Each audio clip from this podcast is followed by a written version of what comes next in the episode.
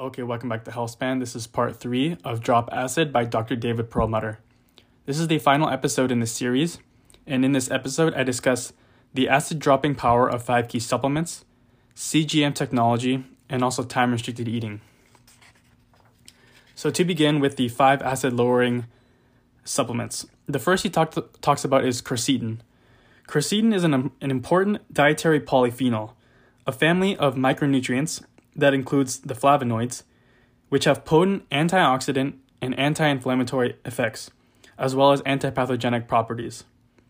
It's the pigment that gives color to a lot of the fruits and vegetables that you eat, and it's found in fruits and vegetables like apples, berries, onions, cherry tomatoes, and broccoli. In lab mice models that have been engineered to mimic signs of Alzheimer's disease, quercetin has been proven to reduce the adverse buildup of plaque proteins associated with the disease, those amyloid beta 2 or amyloid beta 42 and tau proteins that I talk about all the time. It's also been shown to inhibit advanced glycation end product, which builds up not only in the brain, but also in your arteries, in your nerves, in your kidneys to cause a lot of problems. The main way quercetin has its effect on lowering uric acid is through inhibition of the xanthine oxidase enzyme.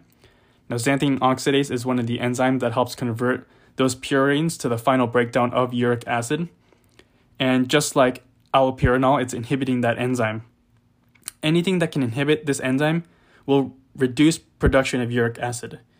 And in a prominent 2016 study of healthy adults whose uric acid levels were high, but still within the normal range, a month of daily quercetin, which was 500 milligrams per dose, resulted in significant lowered levels of uric acid. So he recommends taking about 500 milligrams of quercetin as well. And remember, quercetin is also a powerful senolytic. There's still some debate, but quercetin also has other benefits as well, like getting rid of senescent cells, along with this uric acid lowering effect. The second supplement he recommends is luteolin. Like quercetin, luteolin owes its acid-lowering powers to its ability to inhibit xanthine oxidase. It has also been shown to prevent dysfunction of beta cells in the pancreas. This flavonoid is naturally concentrated in fruits and vegetables, especially green peppers, celery, citrus fruits, and broccoli. Herbs like thyme, peppermint, rosemary, oregano, these all contain luteolin as well. It has anti-inflammatory and antioxidant properties, and shows signs in animal studies of conferring cardioprotective and neuroprotective benefits. So he recommends taking about 100 milligrams per day of luteolin. DHA is the next supplement that he recommends. DHA is one of the essential omega-3 fatty acids, the other being EPA, so EPA DHA. DHA helps reduce inflammation in the brain and the body, and it appears to also increase BDNF, which I talked about earlier. It also fights inflammation in the gut caused by a poor diet. In chapter 4, which was in what I talked about in the previous episodes, he mentioned a 2017 study conducted by UCLA scientists about fructose's damaging effect in the brain through the lens of uric acid participation. This team of researchers also found that DHA, this omega-3 supplement that I've been talking about, can help offset those negative side effects caused by uric acid. And these 2017 researchers called DHA the ultimate fructose-fighting fatty acid. DHA also plays an important role in regulating other things as well, like your vascular endothelial cell function. The next kind of supplement he recommends is vitamin C. Vitamin C, as you know, is one of the antioxidant vitamins. In the treatment and management of gout, vitamin C is frequently hailed as a hero, and this is for good reason. A number of studies show that vitamin C's uric acid lowering powers are enough to help protect even people who are susceptible to gout flares. And in a rigorous meta-analysis conducted by scientists at Johns Hopkins, they synthesized a randomized control trial and they found that the results were really unanimous. The vitamin C supplement significantly lowered serum uric acid levels, and the way it did this really was through helping with the excretion. So when you take in vitamin C, it helps with the excretion of uric acid And it also has been shown to reduce the reabsorption of uric acid in the kidney. So you're excreting more and you're absorbing less in the kidney, because, you know, vitamin C is this powerful antioxidant, and it reduces damage to tissues that would have eventually had more uric acid production. So that's he recommends 500 milligrams a day of vitamin C. The next supplement he recommends is chlorella. Chlorella, in a 2017 study that used chlorella to treat patients with NAFLD, non-alcoholic fatty liver disease, researchers found remarkable differences between people taking chlorella versus those on the placebo after 8 weeks. In addition to recording drops in fasting glucose, inflammatory markers, and uric acid, and in addition to signs of improved liver function in patients who receive chlorella, the chlorella group experienced meaningful weight loss. So we're seeing this vast variety of effects from people taking chlorella. He recommends taking about 1,200 milligrams of this chlorella a day. Now to move on to, so those are the five, again, supplements that he recommends: chlorella, vitamin C, DHA, luteolin, and crocetin. So those are the five supplements he recommends. The next section, he talks about glucose, all about glucose monitoring, glucose, continuous glucose monitors, and the importance of maintaining good glucose variability. We all know hyperglycemia or high glucose in the blood is very bad for us for many reasons.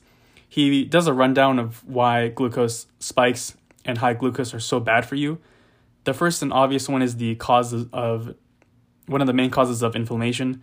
So chronic high blood sugar triggers inflammatory pathways from the release of like inflammatory molecules and increasing in inflammatory gene expression. And this typically follows, you know, it follows in sync with high blood sugar as excess glucose becomes fat. And we know that excess fat, particularly on the waist, promotes immune cell activation. These immune cells are secreting inflammatory cytokines, etc. The second problem with high amounts of glucose in our blood is the glycation. So I just mentioned advanced glycation end product. These are the glucose molecules that are sticking onto proteins in different parts of your body.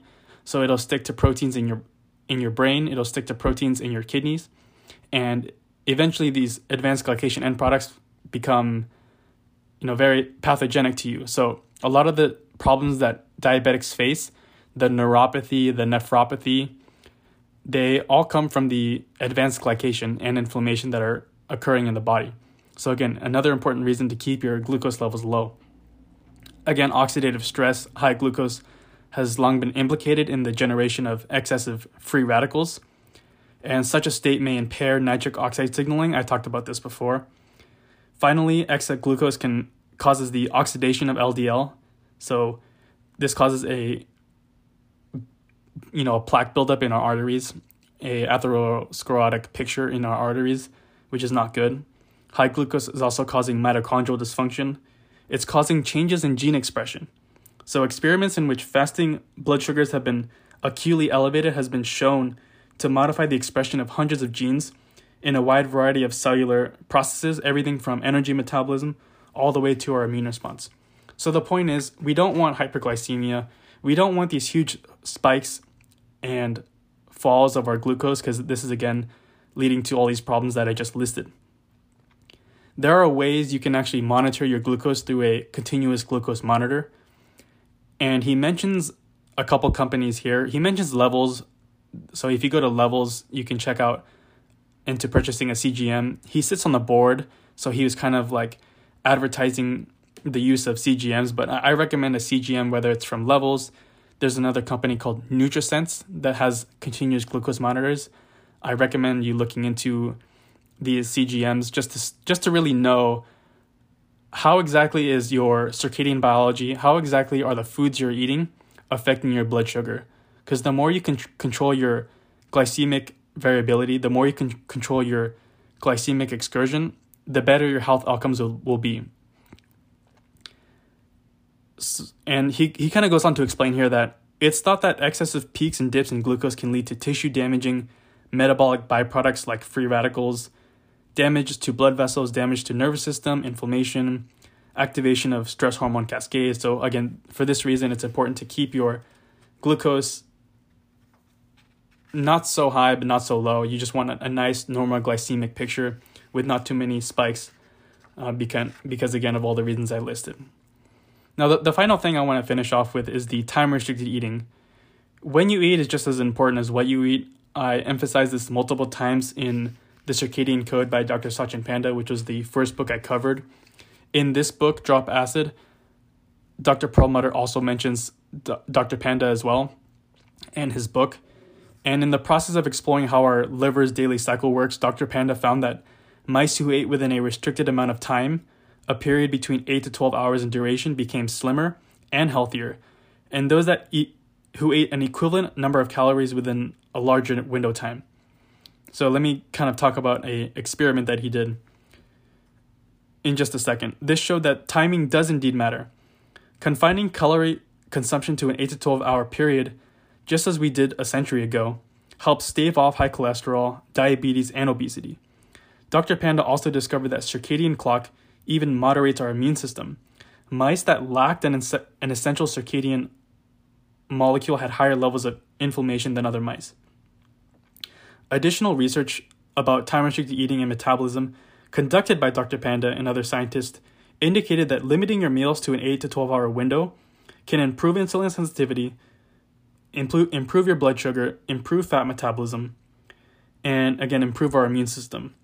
Most relevant to our message, it lowers inflammation and helps drop uric acid levels over the long term because of its beneficial effects on weight management and also metabolism. So here's the study that he talked about. In 2019, there was a study in University of Alabama at Birmingham that documented time-restricted eating's positive effects on improving glucose markers on the circadian clock, aging, and autophagy in humans. A group of overweight adults participated in a randomized crossover study in which they ate between 8 a.m. and 2 p.m. This was the time-restricted eating. They compared that to the control arm, which was 8 a.m. to 8 p.m., so a 12-hour window. So the study is comparing two groups. A group who ate between 8 a.m. and 2 p.m. and a group that ate between 8 a.m. and 8 p.m. So the 8 a.m. to 2 p.m. was obviously the time-restricted eating arm of the study. Compared to the control schedule on which participants could eat from 8 a.m. to 8 p.m., the time-restricted eating schedule gave participants metabolic rewards in the form of better glucose control, better fat metabolism or more fat metabolism, and expression of genes related to circadian clock and longevity. In their conclusion, the researchers stated that time-restricted eating may also increase autophagy and have anti-aging effects in humans. So again, all more reason to time-restricted eat, all more reason to prolong fast and really, calorie restrict as well. These all help all aspects of your metabolism, not just uric acid, but also improved blood sugar, improved fat metabolism, improved turning on genes like AMP kinase that'll help with, upregulating GLUT transporters and increasing fatty acid oxidation, etc. Activating autophagy and so on. So again, all the more reason to time restrict to eat in a certain window that fits for you. Hopefully within the 6-hour window is what I recommend. So doing like an 18-hour fast, 6-hour feeding window. But for now, I want to move forward and just finish off with the lowering uric acid dietary protocol. So what are some other pro tips that he recommends? So the first is just to go gluten and GMO free. Secondly, eat mostly plant-based meals featuring whole acid-dropping fruits and vegetables. Consume no refined carbs, added sugars, or artificial sweeteners. Do not eat any organ meats. Limit servings of purine-heavy meat and fish, especially sardines and anchovies. Eat nuts and seeds. Eat organic eggs. Confine yourself to small amounts of dairy products if you choose to consume them at all. Be generous with extra virgin olive oil and incorporate acid-lowering offsets, again like cherries, broccoli sprouts, and coffee. And just to mention these, broccoli sprouts and broccoli, he has this section here about the importance of these vegetables, like the, the cruciferous vegetable family. Again, this is broccoli, broccoli sprouts, Brussels sprouts, and others. They contain an important molecule called sulforaphane. If you listen to Dr. Rhonda Patrick, she talks about this all the time. Sulforaphane is one of the most important offsets of elevating uric acid and confers a multitude of benefits for general health. And it does this via the activation of a pathway called NRF2. NRF2 stands for nuclear factor erythroid 2. This is a class of proteins that induce the expression of certain other genes that are responsible for anti-inflammation, antioxidant processes. And because uric acid does some of its damage by increasing the production of free radicals and inflammation, NRF2 again helps offset all this. So several well-studied activators of NRF2, again, things like broccoli, broccoli sprouts, coffee, exercise, turmeric, these all help activate the NRF2 pathway and protect our DNA from the free radicals that we may be getting from, let's say, elevated uric acid. Now, that's really, he goes on to give you like a weekly plan, and week one, you should eat this, and different dietary edits to help lower uric acid values. It's all very, obvious stuff. If you've listened to the previous two episodes, I give you the basis of what not to do. So if you just do the opposite of that, and then I just gave you practical tips of what you should be eating right now to help lower uric acid values. But I wanted to just finish off with this one comment about uric acid. So there's a prominent YouTuber, his name is Dr. Brad Stanfield. I highly recommend you look him up on YouTube. He's a very smart doctor who talks about aging and longevity. And he had this video about Dr. Perlmutter's book, Drop Acid, and how really there's no association between uric acid and dementia. And he also argued that uric acid may actually be a antioxidant itself. So uric acid being more of an antioxidant rather than a pro-oxidant. And again, he's arguing that, there's no real association between uric acid and dementia. So I responded in his comment section that, I don't think he read the book, first off. Secondly, because I did read the book, I wrote specifically why dementia and uric acid are somehow correlated. And I put in his book, Dr. Perlmutter argues that uric acid and fructose indirectly cause dementia and Alzheimer's, mainly through insulin resistance in the brain. So insulin resistance, again, prevents brain cells from receiving the energy they need. Secondly, the way the body metabolizes fructose leads to more uric acid production and depletes ATP, which further sparks inflammation that can reach the brain. Fructose metabolism leads to reduced production of nitric oxide, increasing the risk of atherosclerotic diseases and vascular dementia, while also elevating blood glucose and increasing insulin resistance. Studies in the brain also showed how fructose reduces synaptic plasticity in the hippocampus and also reduces the growth of new brain cells. So, if you listen to my first two episodes, I'm just reiterating what Dr. Perlmutter wrote. These are all the reasons why uric acid and, sugar and fructose are so bad for us, is because of how, through insulin resistance, we are creating a sort of inflammation picture, a sort of a dementia picture when we consume this stuff. And I kind of go on to say other studies from UCLA show how fructose consumption reduces neural resilience and may predispose the brain towards cognitive dysfunction and lifelong susceptibility to neurological disorders. And I show how people taking allopurinol or febuxostat, two drugs that help lower uric acid, actually improve people's dementia. Anyway, I go on to explain this, and I get other responses in the comments. And some guy mentioned about something about what I just mentioned here. And I responded by saying, as you were saying, both Dr. Stanfield and Dr. Perlmutter really need to... So this is my point about uric acid. Both Dr. Stanfield and Dr. Perlmutter need to make the distinction between correlation and causation. Okay, so Dr. Perlmutter is very adamant that uric acid is causing a lot of these things. Both me and Dr. Brad Stanfield are making the argument that uric acid is a correlation between all these things, all these types of metabolic diseases. Do I think that high uric acid levels are causing hypertension, diabetes, Alzheimer's, cancer, cardiovascular disease, etc.? No. Do I think there is a correlation between uric acid and all these diseases? Probably.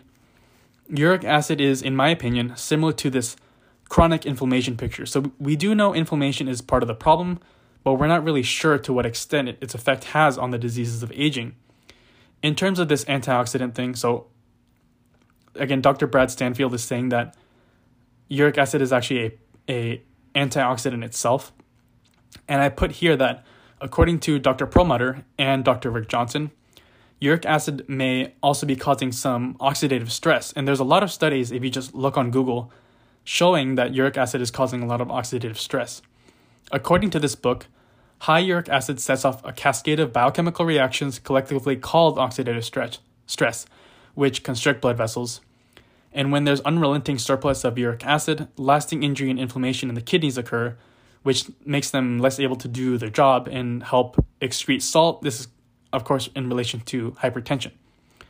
If we're talking about dementia, he states that elevated uric acid is associated with increased free radical formation, as well as decreased nitric oxide synthesis, which can compromise blood flow, especially, precious blood flow to our brains. Both Dr. Brad Stanfield and Dr. Perlmutter have fair arguments. However, just because a patient comes in with some sort of metabolic disease, that doesn't mean I'm going to go fishing for uric acid levels and then randomly putting these people on allopurinol or febuxostat. So this is the point I'm making here. The difference between correlation and causation. There's definitely a correlation between uric acid and metabolic diseases like hypertension, diabetes, Alzheimer's, cancer. But again, is it directly causing it? It's hard. It's really hard to say, but in my opinion, it's probably not a direct cause. So this is just something to think about. Uric acid levels are extremely important to keep low, but it's not the end-all be-all. There's other factors when it comes to your health span. You have to integrate not only lowering uric acid, but lowering glucose values, keeping your blood pressure low, keep your brain working and functioning so you don't develop Alzheimer's, this kind of stuff. You have to look at a person holistically, not just, okay, they have high uric acid, I'm going to lower their uric acid and all these problems are going to go away. So that's my 2 cents on this issue. This is the last episode, again, of the series. I hope you enjoyed this book. I hope you enjoyed this podcast. Make sure to leave a review. I answer all my DMs, so feel free to send me a DM. There's a lot of good books coming up, like Dr. Greger is writing a book called How Not to Age. I'm looking forward to that one. Dr. Peter Attia's book is going to come out soon next year. David Sinclair is in the process of writing another book. Jason Fung is always coming out with new books. So there's a lot of good books coming out. If you have any recommendations, let me know. I will cover it. Just a quick message. I'll be starting my residency soon. So I'm starting my internal medicine residency and I'm going to be extremely busy. So I don't know how often I'm going to put out these podcasts. But if you haven't listened to my previous ones, I highly recommend you listening to those. Again, thank you for listening, and I hope you tune in next time for whatever next book I cover. Thanks.